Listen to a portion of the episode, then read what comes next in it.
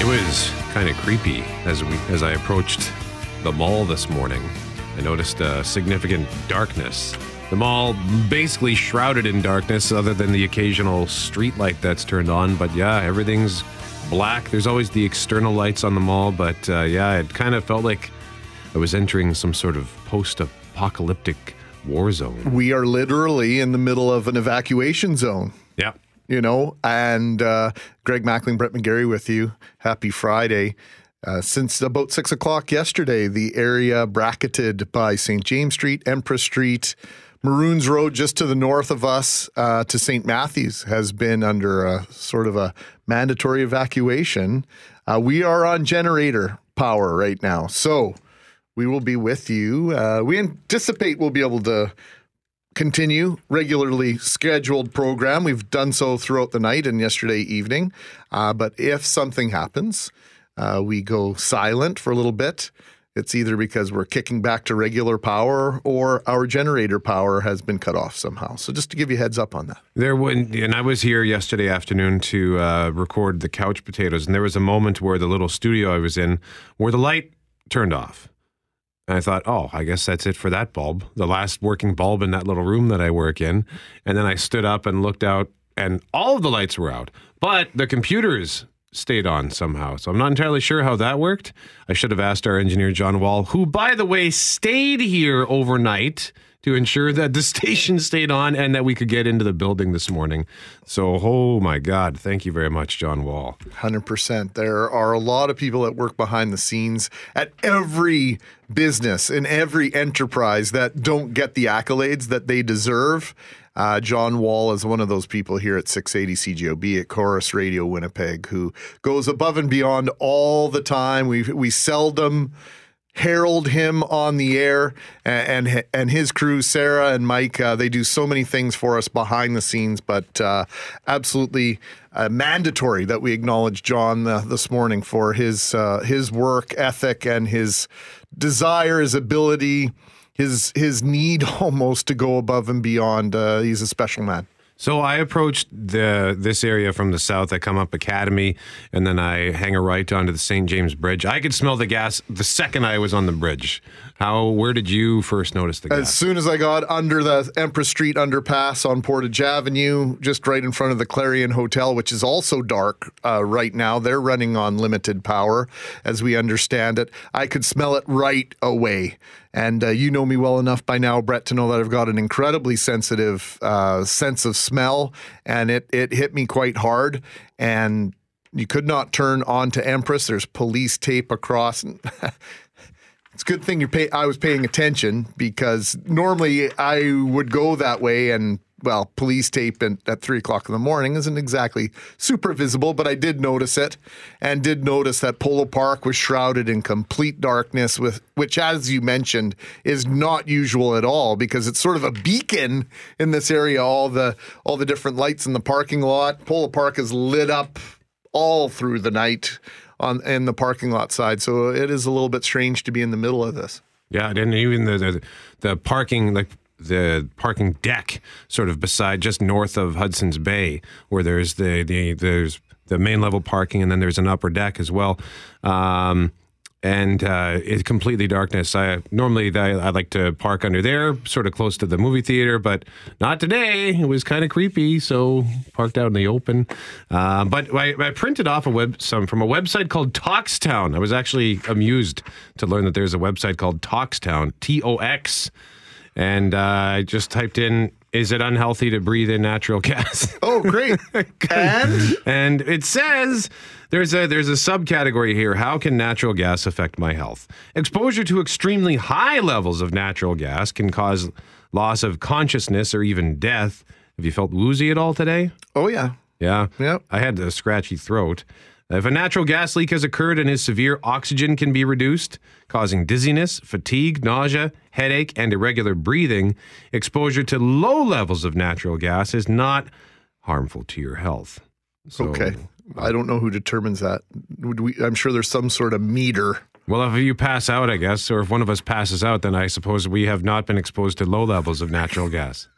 We've we've transitioned from low to higher levels of natural gas. Anyway, we understand that there are power outages uh, sporadically uh, around uh, St. James and the West End, getting text messages about a variety of different uh, areas uh, in our neighborhood where there are no street lights and uh, and limited power as well. So share with us your where you are and what's going on in your neck of the woods.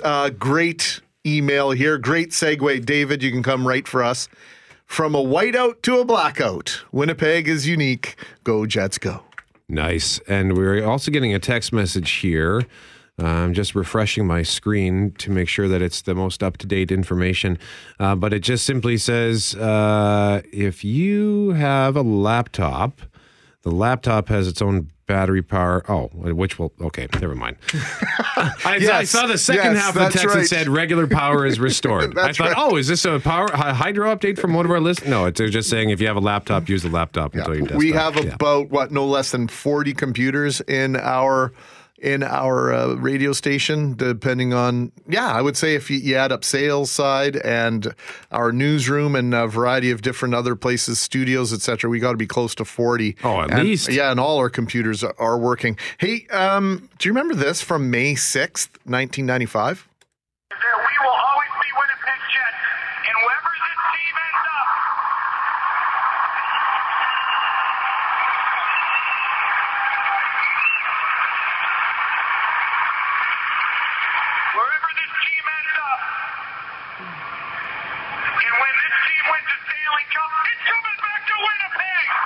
The immortal words of Eddie Olczyk at the Winnipeg Jets farewell that ended up being uh, kind of a bridge to a goodbye because the Jets ended up playing one more season in Winnipeg after that. Eddie Olczyk was a member of the Winnipeg Jets twice. He will join us after nine o'clock this morning. Cool. He's, he's battled cancer successfully in the last year or so.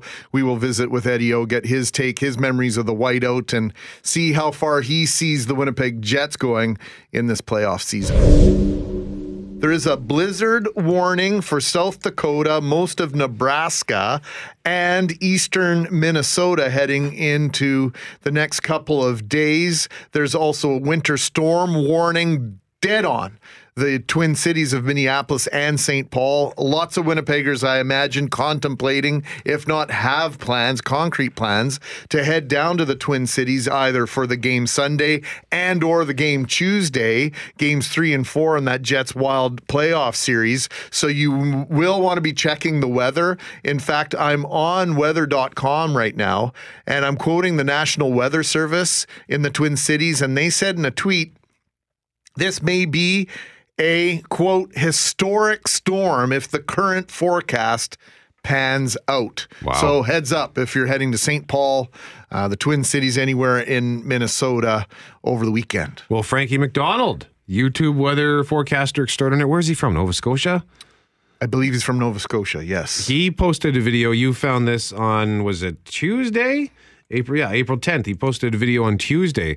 Major winter storm to hit Minnesota on Saturday, April 14, where he uh, predicted the storm and advised people in Minnesota be prepared uh, to have your winter boots and jackets and hats and gloves and order your pizzas and Chinese food and buy cases of Pepsi and Coke.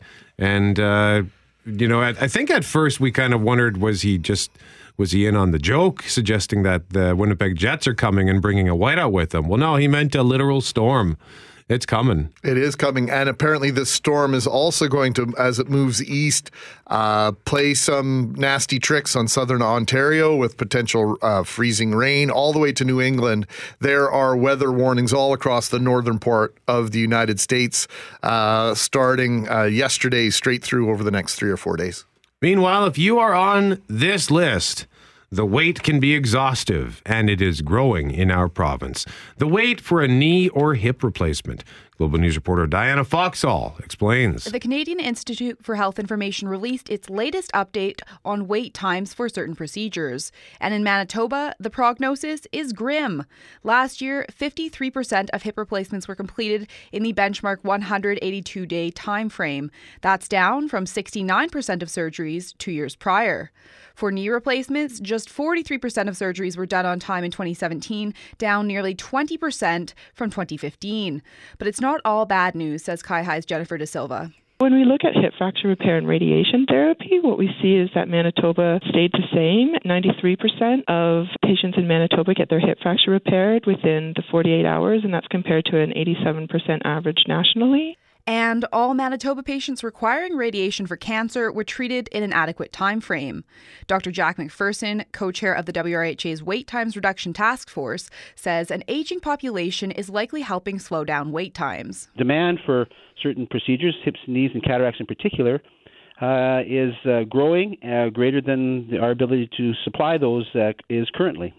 And Provincial Health Minister Kelvin Goertzen agrees, noting Manitoba isn't alone in seeing longer wait times for procedures. Every province faces an aging uh, demographic, which can result in more hip and knee replacements. And so uh, that's part of what the Wait Times Task Force was aimed at addressing.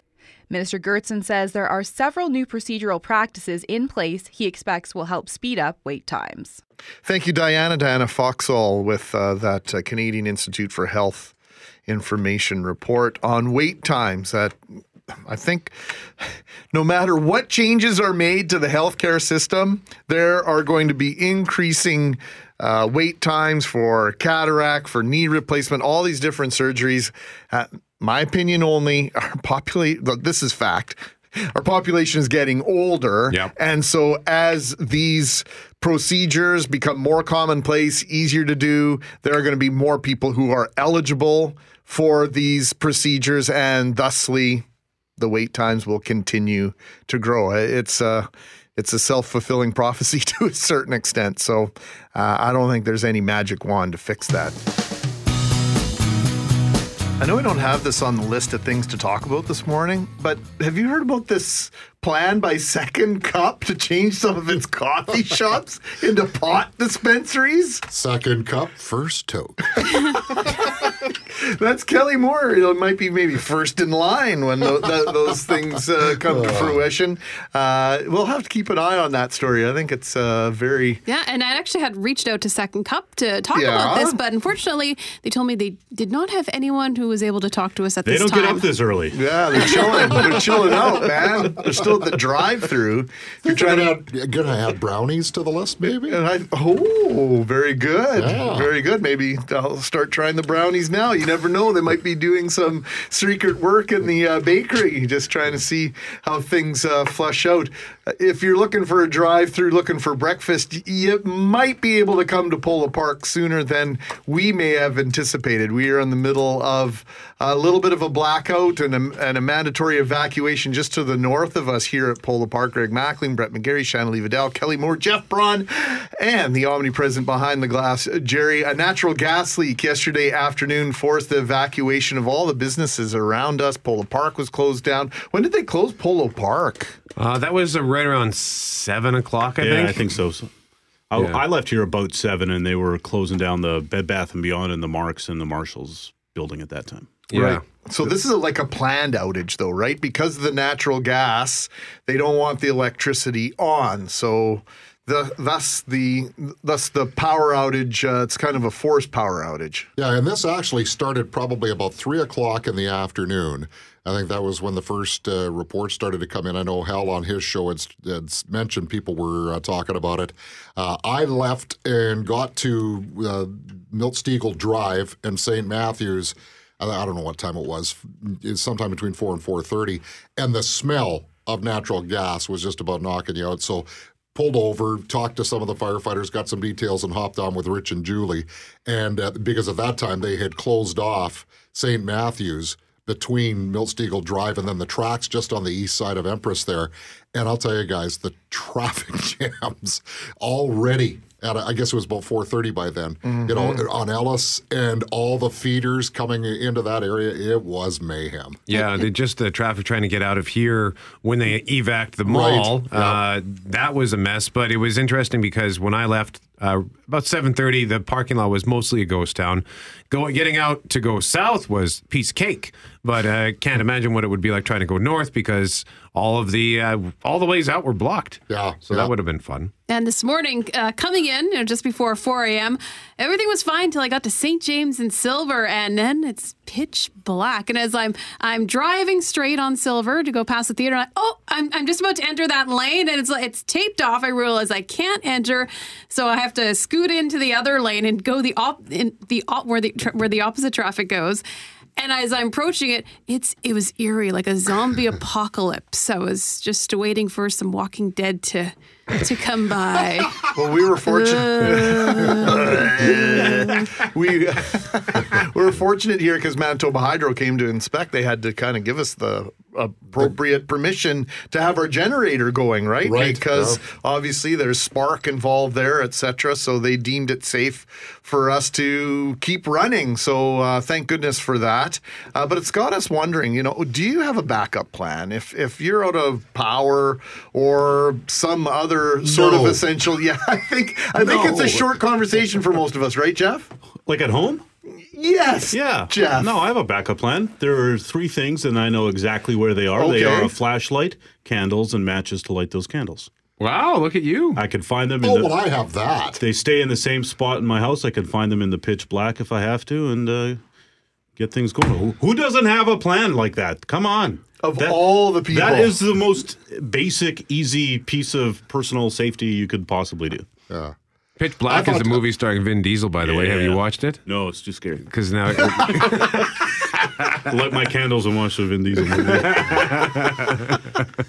I also always always keep uh, computer charged up so I can try and get some internet. Keep the phone charged too. So.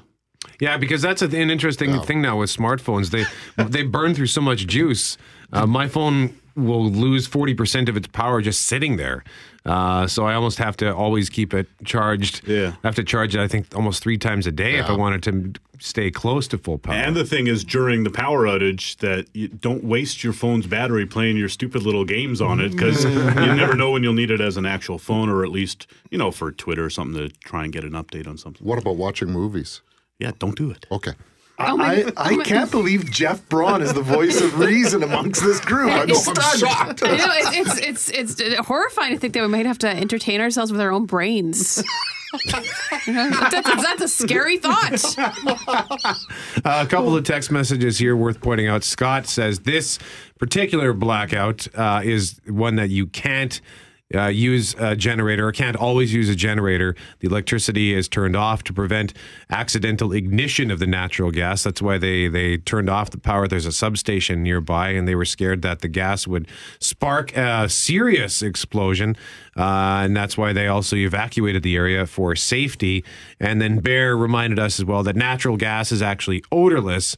The rotten egg smell is an additive, so that if there is a Okay. release or a leak, then you can identify it. That's a, a Ross Geller nugget of information from Friends. That he tried to he used to impress a woman girls, with his knowledge. I think it was at the pizza at the pizza place. He was trying to uh, to uh, initiate some sort of conversation with. Phoebe the- asked the follow up, Ross, what else do they add smell to?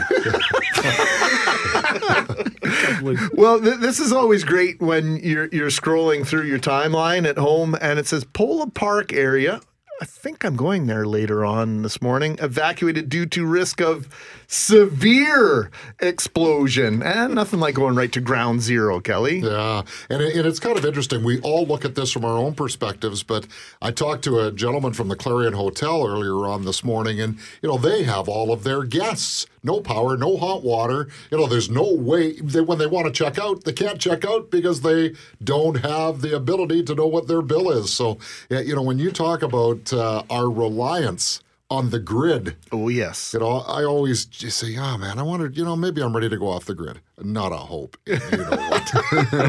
I could see you in a log cabin somewhere in uh, British Columbia Yeah. forest. Yeah, I can see it. Yeah, I can well, see it. How would I watch hockey though?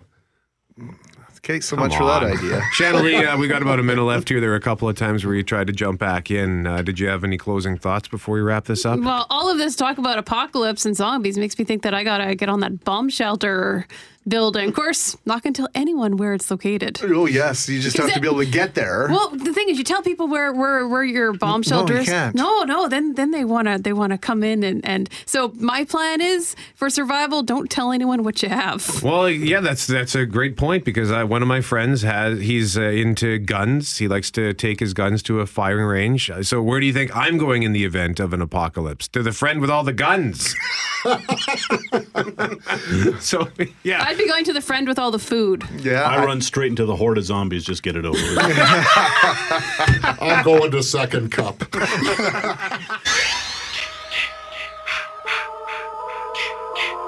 the sounds of Jason Voorhees, the main character in a series of horror films that relate to today's date, which is April 13, which happens to be a Friday.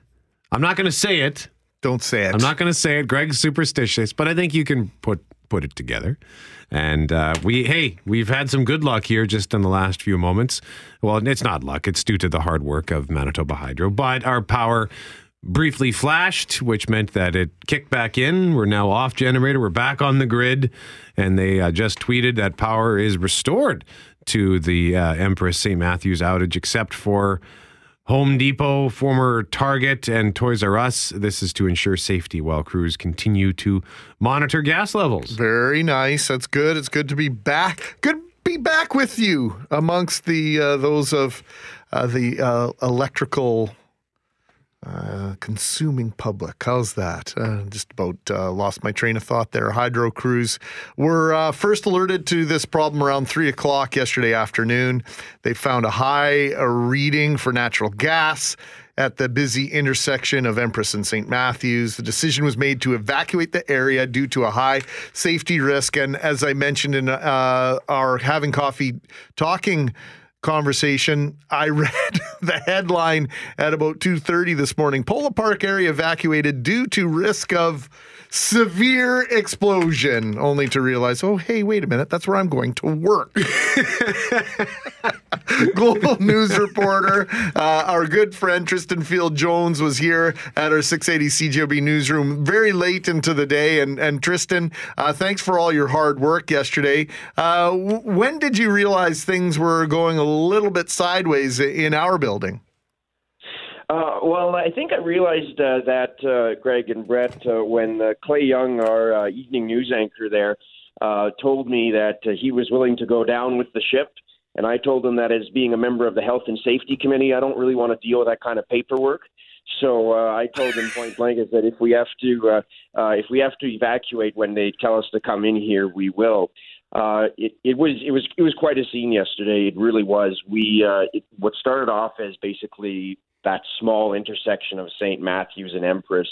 That um, that evacuation zone kept getting bigger and bigger, and and it's it's one of these things where I think it was the Toys R Us that was first evacuated. Then it was a few more buildings, and then suddenly it started being block after block, and kind of like a wave. You could see the emergency crews getting closer and closer, and before you knew it, uh, the, the Bed Bath and Beyond and the Marks are right across the street from our studios. We saw uh, emergency crews there. We saw police there, and uh, they uh, you tell they were getting people out of there. So at you know at that point we're thinking, well, we've got to be next. I mean, when when your uh, evacuation zone goes all the way to Maroons Road, which is just a block away, uh, and when it comes to a situation like this, you know, put two and two together, and you you, you kind of figure out what's going on.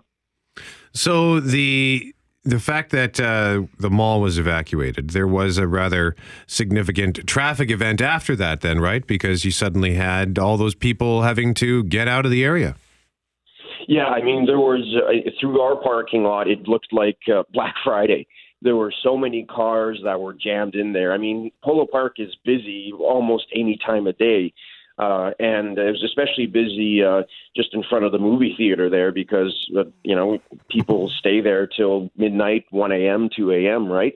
So yeah, and then and then it was it was really eerie because the moment that the cars basically left then there was nobody around and and and that was a surreal experience I'm looking at some of your pictures from Twitter here, Tristan, and it is surreal to see Polo Park in complete darkness. And the sun is still up, the sun is setting, but you can still see daylight. uh, and the contrast against the the completely dark Polo Park and our building, it is incredibly eerie to take a look at these pictures. Oh, it is, and and it's funny that you play uh, Friday the Thirteenth there because it, there were times, uh, and especially when this when it was the sun had set, where it was the set of a horror movie. Um, picture this, and and for our, our listeners out there, we have a small uh, lobby area, if you will, before you head up a set of stairs to go to our reception. Uh, now we were lucky because we were the only building with lights on for blocks. I mean, there was nothing, no traffic signals, no street lights, none of the storefronts were lit, none of the the, the overhead lights or the parking lots were on. There were no people, nothing, nothing at all. Uh, and uh, when I went to go out to take some of those pictures, I go down the set of stairs and it's it's lit on the second floor, but the moment you go down, it's basically pitch black in there. And I open that door. We have two doors to kind of get in, uh, and there's an elevator shaft there. And what happens is uh, the only thing I hear is there was a bit of a breeze from the north. The only thing I hear is that kind of breeze sort of seeping through the elevator shaft, and nothing else. And it's pitch black. Uh, so uh, yeah, it was creepy at times. When I got into my car after uh, leaving, uh, it, it you know there was the only light I had was basically my my phone. Uh, and you know, I, I I had to watch myself. So I'm like, you know, if somebody takes advantage of the situation, I'm never going to see them. Uh, yeah, but it was it was genuinely creepy. What time were you here until? Uh, well, I had to stay a little bit. Uh, I had to stay a little bit uh, later because, uh, kind of out of force of habit, uh, our our Clay Young locked himself out of the out of the building because our our our locks are. What happens is our indoor locks work, but because the power was out, uh, the outdoor kind of swipe uh, uh, swipe cards though those weren't working anymore. So you know it's almost uh, ten thirty, and uh, we're wondering like where our intrepid news anchor is, and then we're thinking to ourselves, oh crap, he probably got locked out because you know he wasn't he wasn't thinking. Turns out he used a cell phone to prop the door open. So when we tried calling him. He, you know, he he hadn't he didn't have it with him. So anyway, lost, yeah, yeah, and and and and and the, the the cherry on the cake, if you will, is that the door that he propped open was an interior door, and those were working fine. So he didn't even need to use a cell phone to prop it open. So he propped open the wrong door with the Yeah, device did. that he needed in order to uh, get back in the building, being his phone. So he was on yeah, an exactly. island. Great, uh, outstanding. Well, we'll we'll have at least one more thing to bug Clay Young about over the next few days. That's that's for sure. Hey, Tristan, thanks for your hard work on this. Not only keeping uh, listeners up to date and folks on web up to date, but also uh, that hard work is finally paying off. All those safety committee meetings have uh, have finally uh, resulted in some tangible benefits for the rest of us. We appreciate it. Yeah, and, and I have to give huge credit to our John Wall too. He's our chief engineer, and I know Mike Geisen as well, another one of our engineers. Uh, I mean, uh, both of them they came in there, and, and John Wall was on the phone with Manitoba Hydro the whole time, kind of figuring out, you know, if they do cut the gas because that's what our backup generator runs on. That means we're completely in the dark. So he was figuring out if that would happen and what the contingency plan would be. And unfortunately, it never came to that. So yeah, a lot of a lot of people had to stay late last night. Tristan Field Jones, thank you very much, sir. Global News anchor Tristan Field Jones telling us about the gas leak and hydro situation last night.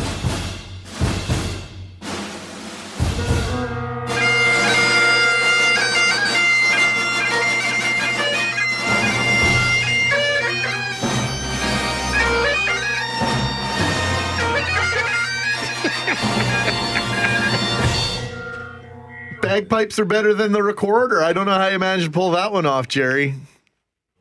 I do what I can.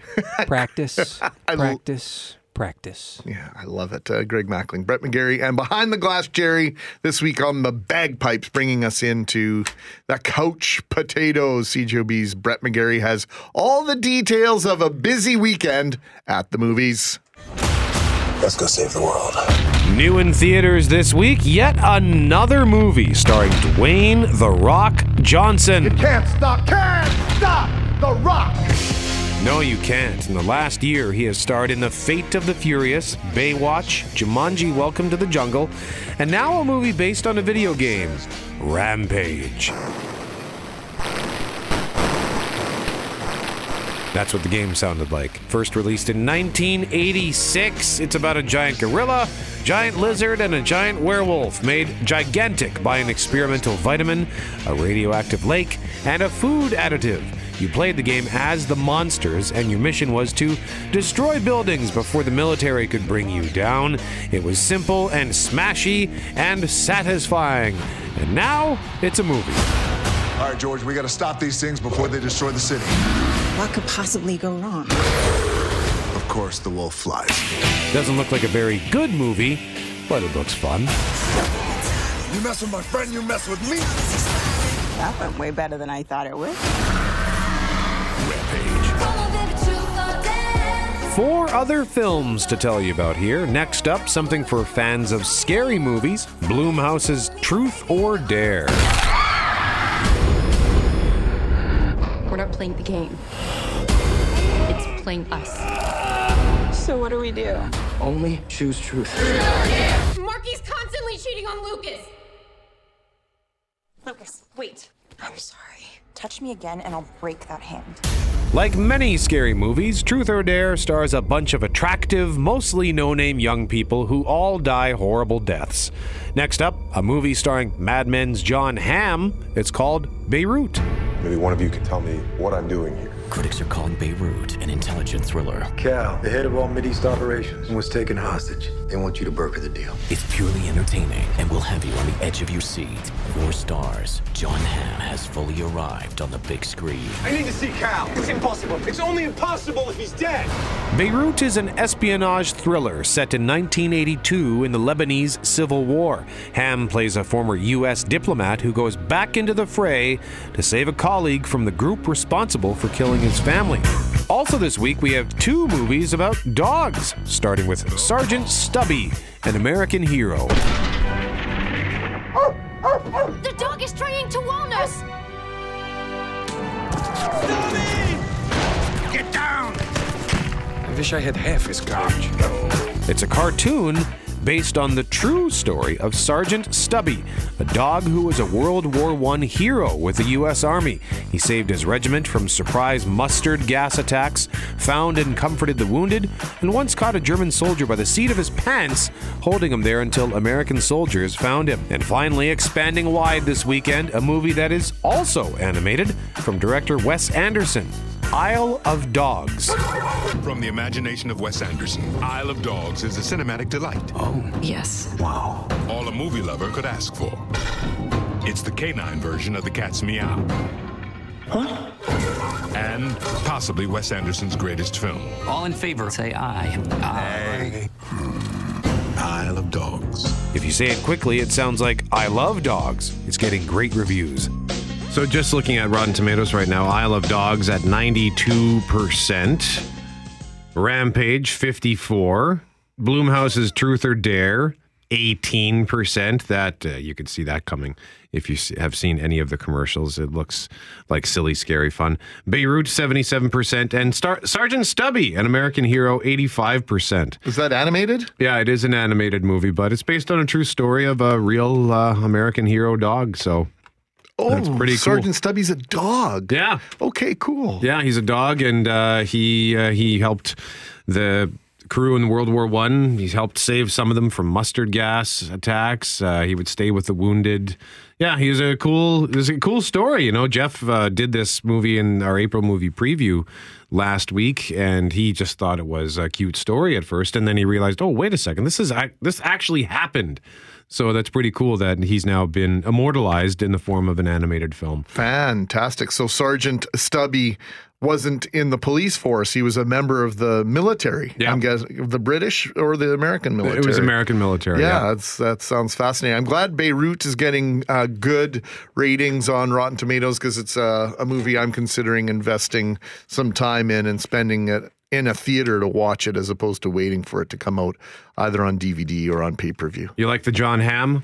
The hammer. I like the story because uh, uh, when I say like the story, I like the idea of learning more about the story because I absolutely remember this as a kid, and I'm very much into uh, history and getting more information about things that have happened in the past, in particular uh, things that I remember versus just have read about. I very much remember this being on the on the news for weeks and weeks. Uh, it was um, wasn't it almost three weeks that that uh, plane was on the ground in Beirut? I'd have to check.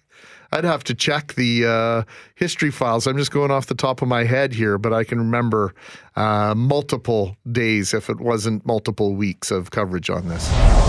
And just before we introduce our next guest here, uh, I, I highlighted why I'm not one of the couch potatoes, honorary or otherwise. Oh well, hey, listen, it's an honest mistake. Uh, Bay, we were talking about the movie Beirut, starring Yes. Jon Hamm, which is open this weekend, and Greg got it mixed up with another recent, very recent film called Seven Days in Entebbe. which says right in the ti- title how long the plane was on the tarmac.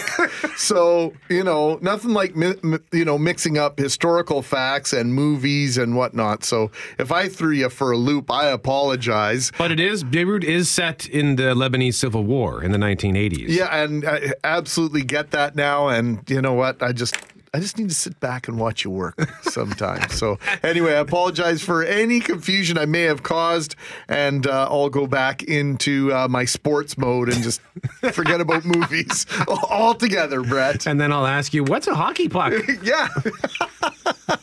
yeah, you'll ask. How does it work? Yeah, you, you, you know more. Anyway, uh, we digress. Uh, this is uh, going to be a great conversation. We love to celebrate the compliment, accomplishments of, of business, entrepreneurship, and young people on this program and at 680 CJOB. And the Manitoba Teachers Society is honoring students for courage, compassion, and humility. Last night, the 21st annual MTS Young Humanitarian Award saw 27 public school students from school divisions in Winnipeg, Brandon, Thompson, and Evergreen take the spotlight. One of those students who received an award last night is here in studio. Haley Jenkins, who lives in Thompson, has put in countless hours of service to humanitarian causes. And in fact, Haley, uh, first of all, good morning and welcome. Hi. So uh, the the news release that we got from the Teacher Society describes you as a whirlwind of humanitarian activity. Would you call that accurate? Um, yeah. What is it that you do? um, I'm the president of H3 Hands Heart Hope, a social justice group at the at R.D. Parker Collegiate in Thompson. I'm also a member of SOS Students Offering Support, um, which is a group that raises awareness about mental health and um, and mental illness. And I'm also I volunteer and work at the Thompson Humane Society, and I volunteer with animal protection, and I also volunteer as ski patrol. Where, do, so where do you find time to do school? um, all um, that I'm very stuff. busy, but I enjoy doing it, so it's easier to find time for things you enjoy to do. Yeah, Haley, that's an impressive list of of organizations that not only have you started and, and organized yourself, but that are that you're involved in. What drew you to this whole idea of making a difference outside your your own four walls, so to speak? Um, well, I've always had a passion for animals and I've always um, worked with animals. So um, when I started volunteering at the Thompson Humane Society, I just really enjoyed being able to help animals. And it just, it's a good feeling to be able to help animals and people. Um, I just really enjoy it. And it's, it's good to make positive change in your community and around the world. You mentioned you're one of the groups that you're a part of is a social justice Yeah. group. Those words, social justice, often have a negative connotation, right? You hear the term social justice warrior. I like to say social justice avenger, just because I like the Avengers and I'm a huge nerd. Um, but so, do people ever criticize you for for being an advocate for social justice? Like, do you ever get people who push back?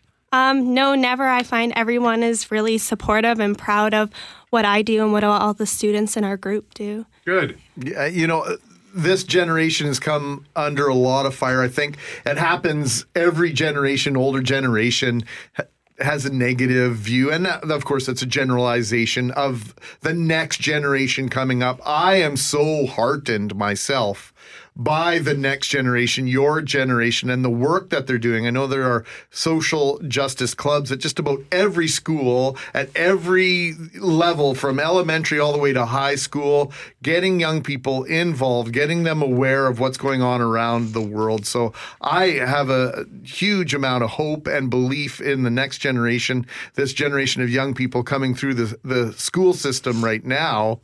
You're not only working to make things better in your own community, what's happening in Ghana and Sierra Leone? Um, so H3, every year we choose a country to focus on um, through Me to We. So we've raised um, money to build schools in Sierra Leone and Ghana. Um, and we, like, as youth, we believe in supporting youth.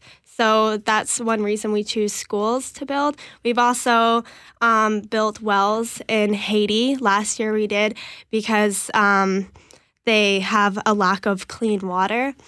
And we like to also we do something called we create change where we collect change to buy goats um, and what a goat does, it's sustainable development for a family in Sierra Leone, Ghana, Haiti, and they're able to, using these goats or chicks, that they're called farm bundles, um, they're able to produce more animals and sell them, or produce milk and cheese and sell them, and they're able um, to thrive off of this one animal. So one of the busy things, or one of the things that you do in your busy life, you mentioned uh, was it ski patrol? Yeah. That was part of the the winter games that were happening up in Mhm. Thompson, right? Tell us about that experience. Um, it was really fun. This year was my first year as ski patrol, so it was interesting to see all the really good skiers, um, and to just learn more about ski patrol and have more first aid experience. So do you have siblings? Or are you uh, are you an, uh, a, a singleton? I have a younger sister. Yeah, is she active this way as well? Yeah, she's active. Um, she just went door to door raising money for the shelter animals as well, which was really nice. Outstanding. It was really uh, amazing wh- wh- when you sit back and look at this. And so there were 26 other people who were honored as well. Were you inspired by being at this ceremony last night? And did you get some other ideas of? Of how you might be able to fracture your time. yeah, it was really cool. Like these, all the I was the oldest student, so all of these other students were um, younger. And like one of the girls, she's I think 11, and she wrote her own book. And the other boy, he's 14, and he. Um, like was has raised like sixteen thousand dollars for the animal shelter. So it's just really inspiring to be able to see all these young children being able to do such amazing things as well. So when you're finished in school, uh, like what what's next after high school? I guess? Um, I'm coming to the University of Manitoba to do a Bachelor of Science in Agriculture. and then what do you mhm. want to do with that? Um, I eventually I want to become a veterinarian. Oh, really? Yeah. mhm. You know, you have to move to Saskatchewan to, Yeah, to do. do. that, right? Okay, Yeah. just wanted to let you know. Why do you have to get an, a, a bachelor in agriculture to go into Um, veterinary? you just need a Bachelor of Science, but um, I've toured the facility and the Faculty of Agriculture and Food Sciences, um, and there's also a program you can specialize in animal systems, and the courses seemed really cool, and it's just um, what I wanted to do. Yeah. Well, good. Uh, and you, well, we can see you're, you were literally bouncing with excitement here. Uh, so that's cool. I remember what it was like to be young and excited about the future. that's a really desolate thing to say, isn't it? It, it really is. but it's it's it's this is why we talk to young people like you, like Greg pointed out. Uh, it is a, a- a thing that every generation does, where we look down upon the other generation. But here's a hint: we do that because we're just mad that we're getting old. It has nothing to do with the younger generation, and, it, we have. Uh, over the last year, we've interviewed a lot of young people who are doing things that I think I don't. Is it safe to say we're seeing things from this generation that we've maybe never quite seen before? I believe so, and maybe it's just because I had my blinders on and had my focus and the things that were important to me when I was younger. Maybe they were going on all around me, but I think I was pretty aware, even in high school and in university. There were causes. There was always this cause and that cause, but I think there's a, a vast um, understanding of what's going on, not only in our own backyard, but around the world. And students are being very active. And I think We Day has had a, had a role in that. Uh, I know you were talking about Me to We. And as I say that, we run out of time, but maybe we can visit with you again sometime. Okay, that sounds good. Congratulations. Thank you. Haley Jenkins from Thompson won a Manitoba Teacher Society Young Humanitarian Award for the the endless work that she does, including raising thousands of dollars to build schools in Ghana and Sierra Leone. To say it's been a difficult week for the folks of Humboldt, Saskatchewan, be a dramatic understatement. The entire country is feeling the pain of the community of 6,000 people in northern Saskatchewan. Yesterday, thousands upon thousands of Canadians wore jerseys to work and to school to show support for the passing, the death of Humboldt Broncos and the folks in Humboldt, Saskatchewan. People all over the world have been leaving hockey sticks outside on their front porch for for the boys and for Dana in memoriam of the 16 people lost in this tragedy a week ago this afternoon. Over the past week, we've been bringing you stories from Saskatchewan. And Brett, it's not easy to approach police officials, witnesses, family of victims to request an update or even ask for the privilege to help share the story of a loved one. Our global Winnipeg colleague Brittany Greenslade was dispatched to Humboldt to cover the story. Yesterday, she told Richard and Julie on the news on 680 CJOB about getting the call and heading west last Friday night. Yeah, about 10:30 or so Friday night, and um, we weren't really sure what the situation was at that point. Um, we knew there'd been a crash. We knew it was a team uh, bus that was carrying a number of young hockey players. Um, we weren't sure of the severity of the crash. We weren't sure um, what we were going to be walking into when we arrived in Humboldt on Saturday. You drive out there and you start to learn more of what you're facing, right? Yeah, as we're sitting in the car driving, uh, we left early, early Saturday morning, um, keeping an eye on Twitter and, and with our colleagues across the country as we're starting to learn more. And that's when we saw um, 14 dead at that point. And your heart just sinks. It's a situation that you hope for the best, um, knowing that quite possibly you're going to be walking into what could have been 29 people dead. We, we didn't know at that point.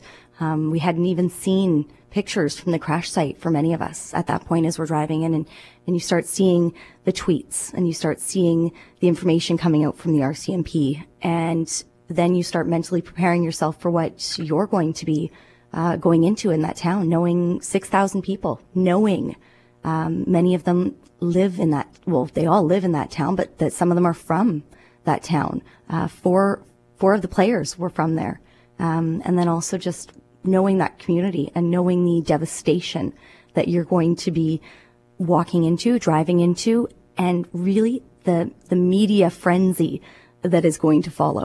One of the gifts in my mind of this profession is getting to meet new people, hearing amazing stories, and to learn about new places. Small towns on the prairies sometimes seem worlds apart from the big cities of Canada. Brittany tries to put into perspective what the Broncos mean to Humboldt. One of the guys said it so perfectly. He said, We don't have an NHL team. This is our NHL team. This is our team. This is our Jets. This is our Blackhawks. This is our Canucks. These are those boys. Um, so many of them that had had promising futures, possible future NHL players. Um, and like you said, some of these hospitals, much smaller hospitals, I think any of us could relate to this happening in, in rural Manitoba. Um, we've talked about it for the past few days, how many players across the country get on those buses every single day and make those treks. The scope and the impact of this story, I think, has taken many by surprise. The GoFundMe initiative has eclipsed $10 million. And when the cameras and the microphones are off, we live, we live this every day, I think, Brett. Uh, we realize that sometimes the conversations that we have, the informations that we've gathered and and and, ch- and shared with listeners and in the TV world viewers, a connection has been made between the interviewer and the interviewee. I'm thinking back to our experience with the Winnipeg Blue Bombers during CFL week. We had quite a connection with Adarius Bowman that went beyond the fact that there was a Winnipeg Blue Bomber in studio with the radio rights holder CJOB. We made a real connection with Darius on, on a on a couple of different topics. Yeah, that's right. Uh, we were talking about race relations in the United States, and then the difference uh, of being here there versus being here in Canada, and uh, you could tell that he felt blessed to be here. He was happy that his child is born in Canada, and uh, I think he was. He just seemed genuinely happy to be here and happy to talk about it. He was quite uh, quite frank in that conversation. So. Yeah, it was uh, it was it was a privilege and a gift to us, and and in return, I think it was a gift to him that he was able to share that story. Brittany shared one of her similar experiences, one of many she had in Humboldt. It's one of the scorekeepers. Um, he he scorekeeped for that team as a volunteer for eight years. He's also a former billet family, and we were sitting in the hallway the one day talking and just sharing experiences and getting to know each other. And I asked him a bit about, you know, some of his experiences as a billet and he just broke down, tears streaming down his face. We're talking like six foot two guy, um, breaking down in tears. And we just looked at each other and he said, can I give you a hug? And I just lost it. I mean, we, we deal with these things every single day, obviously not of this magnitude. You do your best to be as composed as you can while being as compassionate as you can to these people um, and these families and, and your interview subjects. Um, and, you know, it's usually when you get home or when you have that ex- time to, to sit by yourself where it really sinks in. And, and I think we all have those experiences where you have a little cry yourself. Um, but everyone's so vulnerable and it's so raw. And that was one for me. And then another watching the vigil when we saw um, Nick Shumlanski at the vigil one of the survivors of the crash, and uh, that that was another one. Tyler Bieber, the team broadcaster, was laid to rest yesterday. Our sports director Kelly Moore is in studio with us. Not a bad night for Evander Kane last night. Kelly, two goals in his first ever NHL playoff game. The Jets, of course, facing off against the Wild at 6:30 tonight downtown. Kelly, I have a confession to make. Sure. What's your confession? I'm I'm Father Kelly Moore, and I'm listening. Well, we brought you in here under false pretenses. Uh oh. We told you we were going to talk about the Jets and the NHL playoffs, but um, I know what happened a week ago. This afternoon has hit you very hard, and part of that is because of your life in in broadcasting as a part of Western Hockey League coverage. And yesterday, Tyler Bieber was laid to rest. And an old friend of ours here at 680 CJOB, Les Lazaruk, is on the phone. Hey, Les, how are you? Kelly, I'm great. Greg, good morning. Good morning. And uh, Brett McGarry's here with us as well, Lester. So Hi, we really appreciate you taking some time. Your tweet caught my attention about 21 hours ago, and uh, I don't like to read people's work back to them, but I'm going to do it in this case. One other thing I feel as I sit and look at Tyler Bieber's spot in the 107.5 Bolt FM broadcast booth is I want to honor Tyler's memory by calling a Humboldt Broncos game on Bolt FM for free. No talent fee, no gas money, no meal money. I don't care where the game is. And it continues in a second tweet. There are 58 regular season games in 2018 19, and I hope 57 other broadcasters step up and do the same in Tyler Bieber's memory, especially the former Humboldt broad, Broncos broadcasters Brian Munz, Clark Stork, and Braden Crow, who is now the voice of the Brandon Wheat Kings. And you, it wasn't very long that you posted that, and the gentleman sitting across from Brett and I uh, electronically put up his hand, to no one's surprise.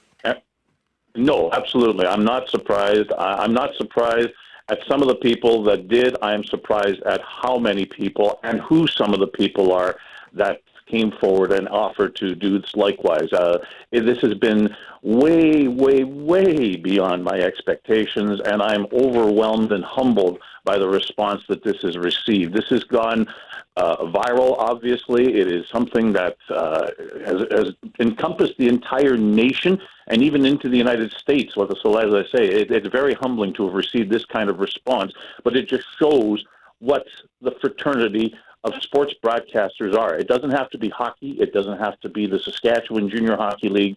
It just has to be people who have been through what the Humboldt Broncos went through at the most extreme of the negative, unfortunately. But everybody knows what the life is like traveling around on a bus with a team as a broadcaster. The passion you have to have for it, and the ability to uh, to separate and, and find a way to make it go on a on a day to day basis. And um, yeah, the response has been incredible.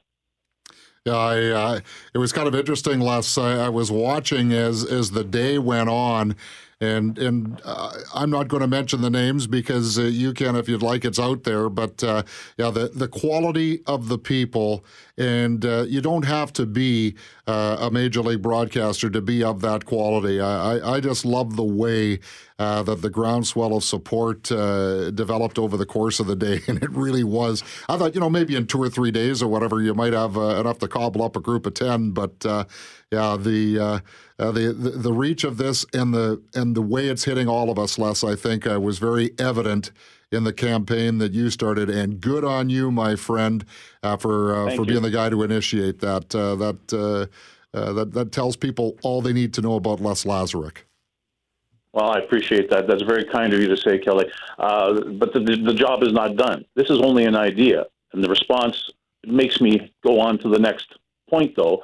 I have to go out now and contact Brian Cush, the general manager of Bolt FM in Humboldt, Bill Chow, the president of the Saskatchewan Junior Hockey League, as well as Kevin Garinger, the president of the Humboldt Broncos, and say, men, can we put this together? Can we make this happen?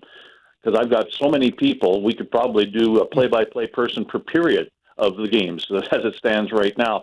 Uh, there are a lot of people who have admitted that they don't have any previous experience but want to be involved. And you know what? I think that's what it's all about is wanting to be involved. And I'm thankful that so many people want to be involved, want to honor the memory of Tyler Bieber. So um, that's the next step now is to get in touch with all of these people, get them together. Let's sit down and maybe let's make something really good out of it by somehow finding a way to raise additional funds for the victims and maybe even for the Saskatchewan Junior Hockey League. As everybody knows, I think they should know that junior hockey has a tough go of it nowadays, trying to make money and trying to survive. And the Saskatchewan Junior Hockey League is one of those leagues that is just hanging on by the uh, by the smallest margin. So if we can find some way to make a fundraiser out of this, then I think we might be able to help out in a lot more ways, in addition to honoring the memory of Tyler Bieber.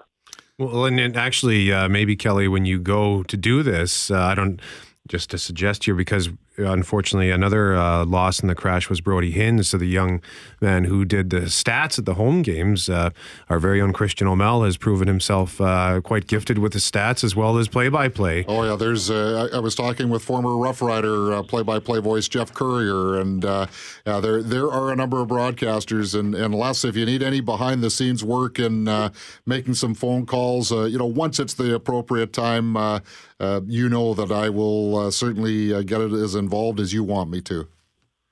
Absolutely, I appreciate that, Kelly. You know I'm going to reach out to you, and uh, and thank you so much for that offer. Uh, it, it, it, again, it humbles me. And, and and fills my my heart with joy that that happens. Les Lazaruk is the play-by-play voice of the Saskatoon Blades, a longtime voice here on 680 CJOB. Kelly.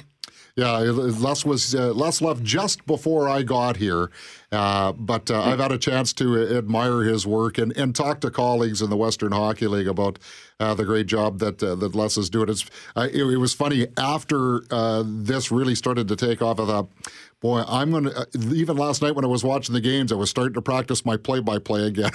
I want to make sure if Les, if Les calls, I'm ready. I'm practicing, coach. I'll let you know. I'm already I'm already skating those blue lines. I'm uh, uh, I'm reaching for the bucket at the end of each shift, but I'm going hard. I'm putting you in, coach. No two ways about that. Les, thank you for this. Thanks for this initiative. And uh, thank you, as always, uh, for being so kind and generous with your time with us here at the Alma Mater here at 680 CJOB. It's always an honor to speak with you. Not a problem. Thank you so much for having me. You can follow Les Lazaruk on Twitter at Blades Voice. Uh, he was a staple here, uh, hockey and football coverage for years here on 680 CJOB. Les Lazaruk, an outstanding initiative. And uh, Kelly, sorry for sideswiping you with this. No. Uh, just our way of saying thank you and to give you a radio hug for everything you've been going through this week because uh, I know it's been a tough one for you. Yeah, I, I, it wasn't something that I, I was going to talk about publicly because I know you know uh, this just started yesterday, and who knows where it's going to go. But uh, uh, so I guess all that prep I did on the on the Jets, and the one we'll save for uh, for next week. Yeah, I apologize, Kelly. No, no, no, no. As you were, friend. You got her. 6.30 tonight, Jets Wild face off downtown. 10 o'clock this morning, Donald will be closed. And uh, I guess at 4 o'clock, you can head down. Four screens now, two blocks.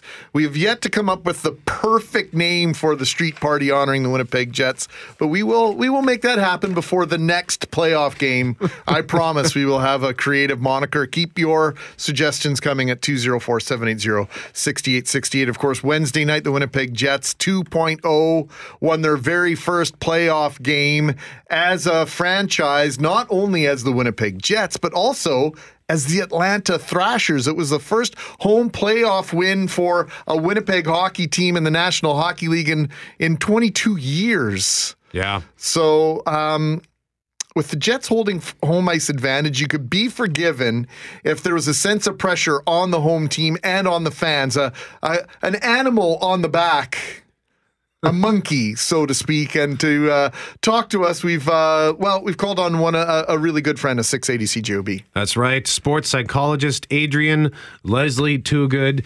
Adrian, thank you very much for joining us this morning on 680 CJOB. Hey, my pleasure. Thanks for uh, thanks for giving me a call. So we had uh, Greg was uh, watched the game and he said uh, that the, the the team seemed a little tentative. We heard from people from listeners saying the fans were really quiet. I think at one point the broadcaster described the fans as a cloister, which apparently is a quiet area of a monastery, which must mean it's really quiet. Yeah, that does sound pretty quiet. So maybe uh, all the friends are like meditating or something. I don't know. So I guess t- maybe just talk us a little bit about why does the how do we end up with these monkeys on our back? Why do we? Because we put them there, right? Well, yeah, I think that um, obviously it's you know how you think and feel about things, but I think something that's really uh, good to consider is I think that the fans and the athletes are, are in two different places. First of all, it's every one of those athletes' dreams to play in an environment like that. You know, to play with fans that care that much. When I looked at the social media during the day and I saw all the people outside the uh, the rink at the yet to be named party, you know, the fans are pumped about it but nervous, and they're not the ones on the ice. The thing we have to remember about the players is you know, they may appear to be a bit, a bit tentative or tight, but all these players have been through this in other contexts, right? They've all gone through the junior hockey league, the you know, when they've been young, they've been in these situations. So they're professional athletes at this point. So, you know, they they know how to be in these situations. They're they're prepared. They're they're excited to get out there. Um, and as well, a lot of professional athletes now have you know, everyone's done a ton with their physical game, but a lot of athletes have done a lot with their mental game too. And so a lot of those athletes, you know, you you mentioned it's like a monastery in there. You know, they're they love when the fans are engaged, but they're not going to depend on it. And they know how they need to perform, how they need to feel, and they're going to recognize what they need to generate amongst the team and amongst themselves. So I think that for the uh, for the fans who have no control over making on it, you know, it happen on the ice, and they're always thinking about um, those situations, and we haven't won in 22 years, you know, that might cross the, the player's mind at some point.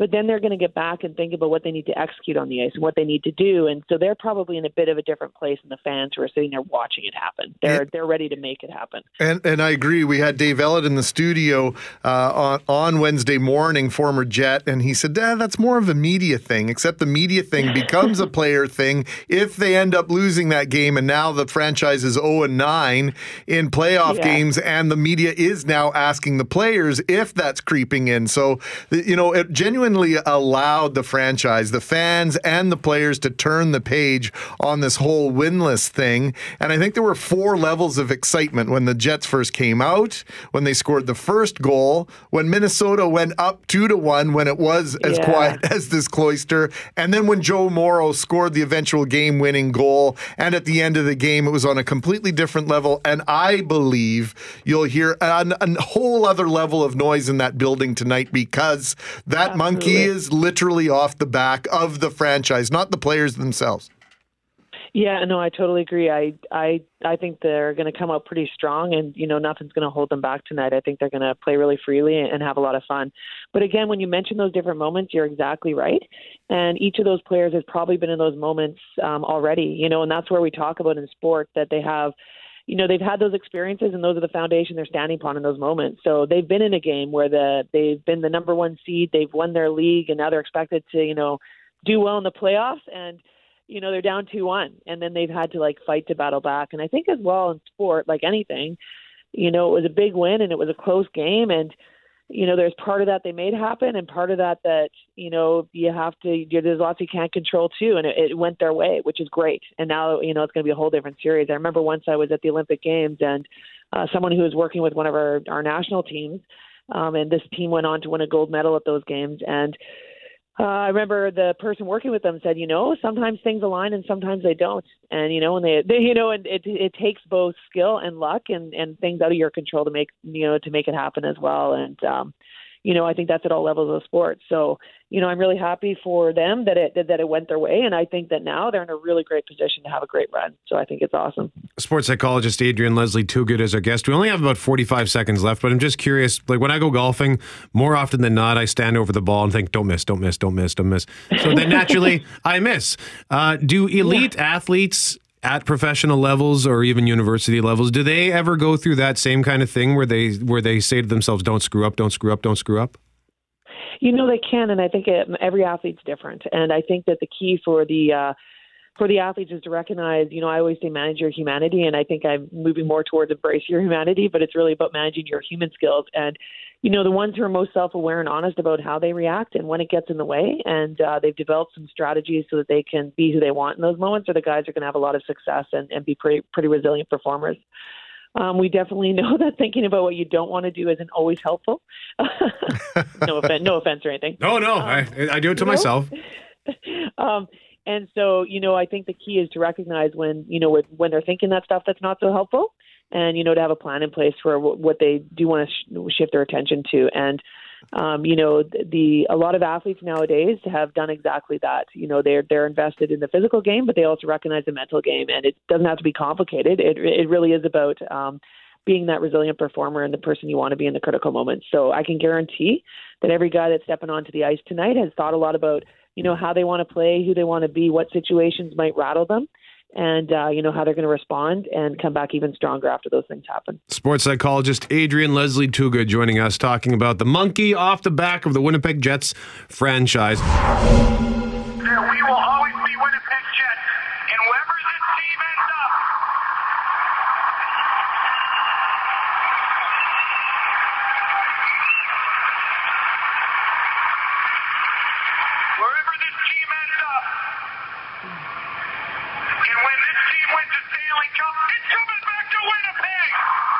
Well, maybe the Stanley Cup will just come to Winnipeg just directly. Who knows what will happen in this year's playoffs? That is the voice of one time Winnipeg Jet, Eddie Olczyk, one of his most famous quotes, maybe the most famous quote, uh, as his time of parts of five seasons here with the Jets. Eddie Olczyk joins us now from Connecticut. Good morning, Ed. Good morning, guys. Thanks for having me. Oh, the pleasure is always ours. Uh, such a, such great memories, and uh, you were one of those guys right at the top of the list that that talks about their time in Winnipeg with such great fondness. And uh, maybe you do us the honor of uh, sharing us uh, sharing with us uh, some of your Winnipeg memories and and why it's remains a special place to you. Well, I mean, I think it's the people in the peg. Uh, you know, we became a part of the fabric. We became entrenched in the community. We lived there, you know, pretty much all year round for the two different stints I had in Winnipeg. And uh, I always tell people, I mean, it was one of the best places that I ever played. And uh, when you have uh, the support that you do for the Jets, uh, not only from the great fan base, but from you know the community and the, the province and you know the you know the people that are uh, are right in the middle of the organization from ownership to people working in you know tickets and marketing and just you know the staffs that you become close with it just uh, becomes a part of your you know your everyday life. And you know, we had a tremendous time in in Winnipeg and uh still have some great friends there and and stay in contact with. And you know I've made a couple of appearances back in the peg over the course of the last uh, you know 5 6 years which has been great. Obviously playing in the you know the alumni game the old timers game you know I guess it's almost a year and a half or 2 years ago coming up and uh, getting back to Assiniboia Downs and seeing my buddy Darren Dunn, Double D, there, and spending some time with him and and staying in contact, uh, you know, with the obviously the new ownership group with uh, with Mark Chipman and and knowing Chevy and knowing Zinger and uh, you know knowing the the coaching staff and it's uh, it's always great to uh, to look back and to hear some of those clips and to see the whiteouts back in the in the day. And it brings back a lot of memories for for myself and my family. And uh, it's always it's always great to get back to the peg. It's always great to be on the radio there and uh, looking forward to getting back there and hopefully in my job that I have now as a broadcaster down here in the states is to get an opportunity to get back there and to to work a playoff game, and uh, that would certainly be a, a, great thrill for me. Well, we would love that uh, working the Philadelphia Pittsburgh series Sunday afternoon game on NBC if you want to catch them.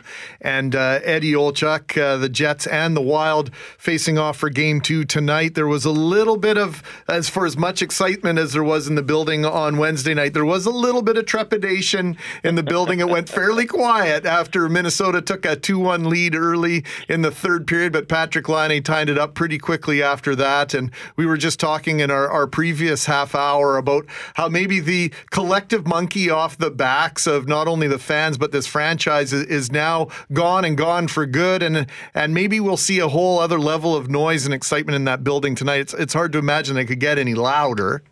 Yeah, it certainly seemed that way watching on. Uh, I'm doing studio right now in in Stamford, Connecticut, as you guys mentioned for for NBC and NBCSN for a couple of days until I head out to Philly, like you said, and you know I could just imagine Big Buff Dustin Byfuglien saying when it was two to one, Wild, just saying, "Folks, don't worry, we're paid professionals, we got this." And you're right, Paul Stastny makes a beautiful play through the middle of the ice, and uh, a guy that I haven't seen shoot the puck like that since the days of Brett Hull uh, Patrik Laine goes ahead and ties the game up. So yeah, it was a gut check game. There, there's no doubt about it. And look, it was a physical game, and I think that certainly plays into the hands of the Winnipeg Jets. Uh, you know, the Minnesota. And I know both these teams extremely well from from doing my uh, my other job with the Chicago Blackhawks, doing their games on local television. So I have a pretty good feel for the Central Division. And you know, for Minnesota, eh, you know, I think they have to pick their spots to be physical against the Jets. I think they there was a stretch there where they tried to match them hit for hit, and that's fine.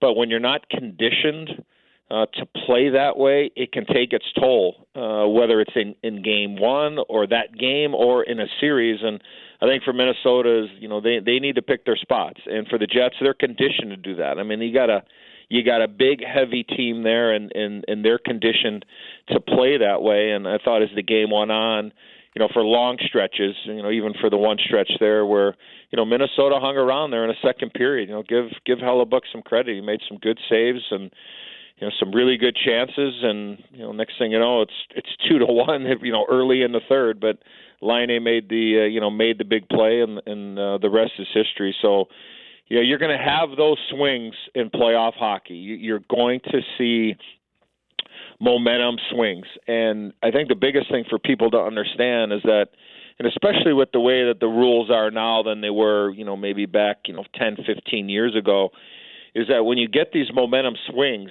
you know, what what do you get, you know, when you're the team that has the momentum, what do you do with it? Are you able to cash in? You've if, you, if you've watched these playoffs so far, there's been opportunities for teams to go ahead and, and and stop the momentum and then get it on their side think about even even though the the Pittsburgh Philadelphia game was was seven nothing, Scott Laughton had a wide open net at one nothing for the Penguins uh, forward for the Philadelphia Flyers, and he wasn't able to put the puck in the back of the net.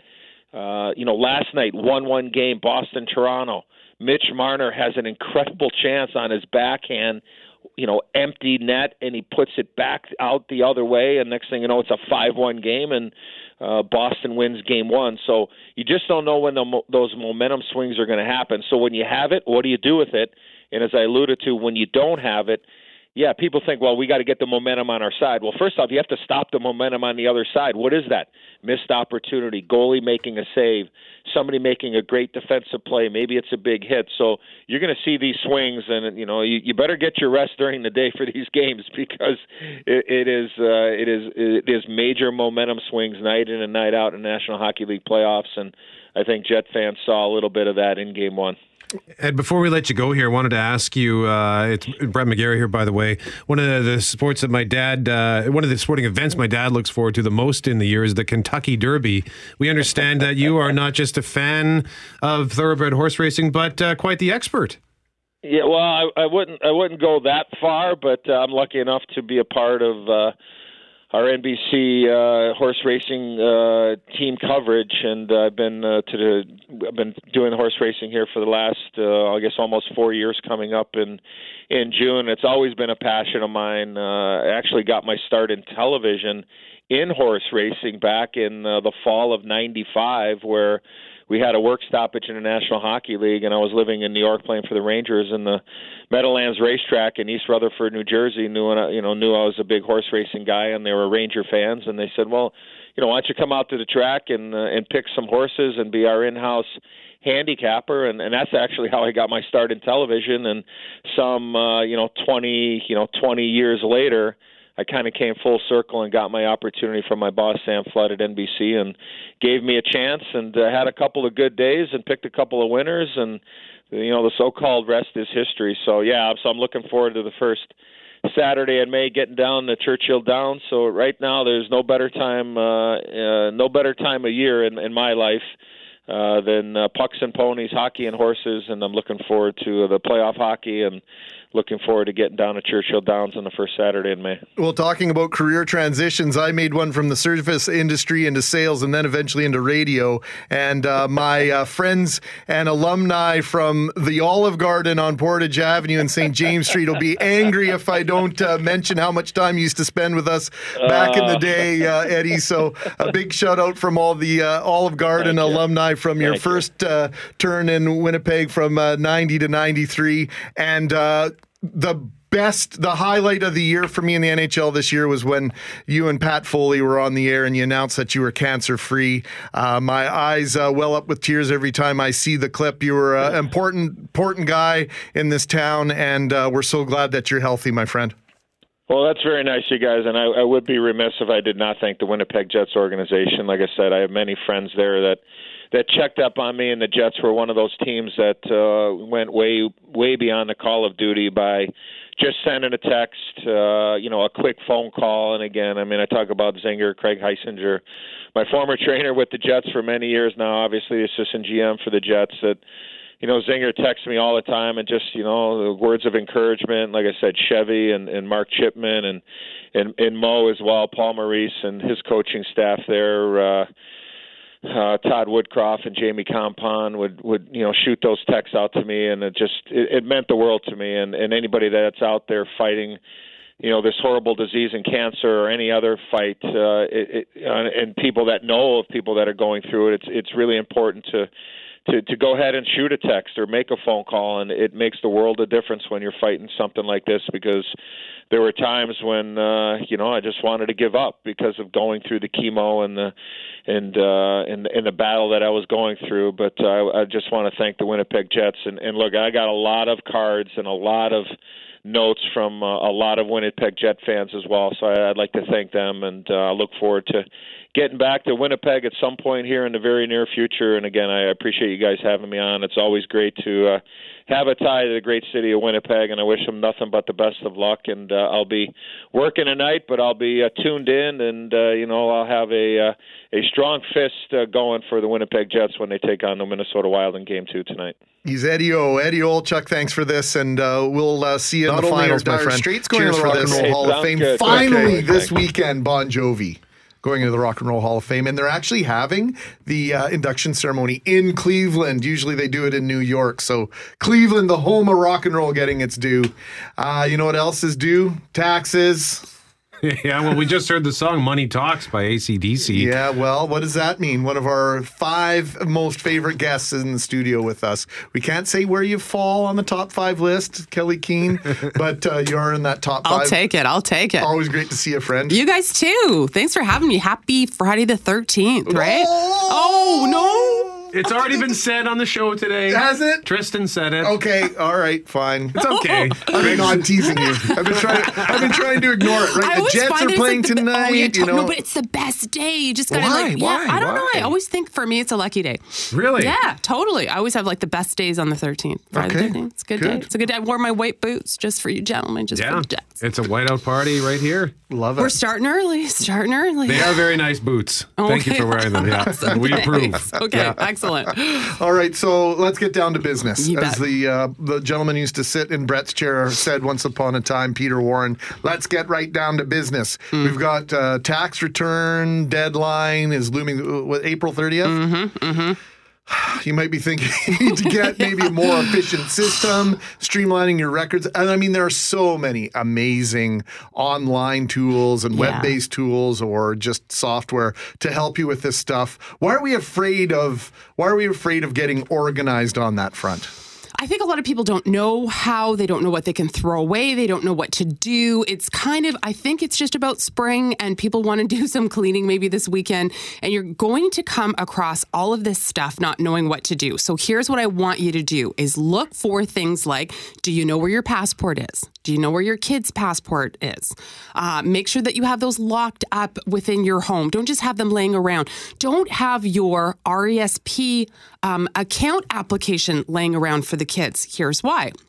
It has their SIN on it. It has their date of birth on it. It has so many key components to um, their identity. And we've talked about child identity theft before. So if you don't do it for yourself, at least do it for your kids.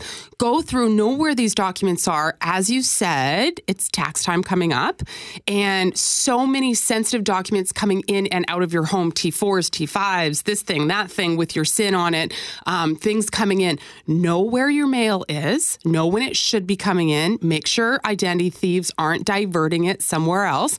I know this sounds like a big job. Uh, hopefully, you have some pros on your side. You've got a certified financial planner, someone who's helping you with all this. If you don't, that's okay. Just vow to spend, you know, maybe, I don't know, 15 minutes uh, a day over the next week and just get these documents cleaned up and see if there's anything missing, see if there's anything that, um, you know, you need to get organized, whatever. Yeah. Yeah, I mean, a lot of people, I guess, probably look at this time of year as a time to procrastinate. I'm always in the Mhm. reverse. I'm in a rush. I just go to H and R Block to get it done because Yeah. I want that money. I want that refund. um, but another thing that people should be doing right now is checking their credit score. Yes, yes, you're right. We're always rushing, and we forget that um, we've got to slow down, especially when it's when it's time to apply for something like getting a new vehicle, getting a mortgage. You do not want to then find out that your score is not what it should be because maybe innocently enough, there's something sitting on there. I can't tell you how many people have an old cable bill, an old cell phone bill, an old something for 20 bucks or 50 bucks that they thought was paid off that then went into collections. Then they go, they're sitting with their spouse or significant other, ha- happily getting, uh, you know, trying to apply for something and they get declined. Uh, Bank of Montreal said that recently in a survey, over 50% of Canadians have never checked their credit score. So uh, it's not a surprise to me. The first time you check it, you want to make sure there aren't any big errors on there. You want to see don't don't freak out if you check it and you have a horrible score. Okay, so for better or for worse, your score every month is changing. It's never the same uh, based on your good or bad things that you're doing each month. So where can you get your credit report? You can get it for free from Equifax or TransUnion. These are the two credit reporting agencies in Canada. Only problem I caution you and your listeners if you try to get it for free, you have to send so much stuff in the mail to prove that it's you. If you're in Toronto, you can just walk over to Equifax, plop them your your driver's license and show that it's you. But if you're like the rest of us that aren't in- a big big city where they've got an office, you've got to mail off all the sensitive information, then I'm going to say you should send that registered mail. By the time you've done all of that, you've paid so much, you might as well just go online and pay them and just Mm. get your report. I don't like that you have to do that, but that's the deal. The very first time you check your score, don't do this when you're in a rush. Don't do this at work. Don't do this with other ears hearing because it's hard to get your score the first time if you do it online. So it should be. You don't want somebody, you know, going in and getting your personal information. Once you have that all done, uh, you get a user and a password, and you're fine. You're fine to go. But for the first time, it can be incredibly frustrating. It can take like half an hour for you to call in.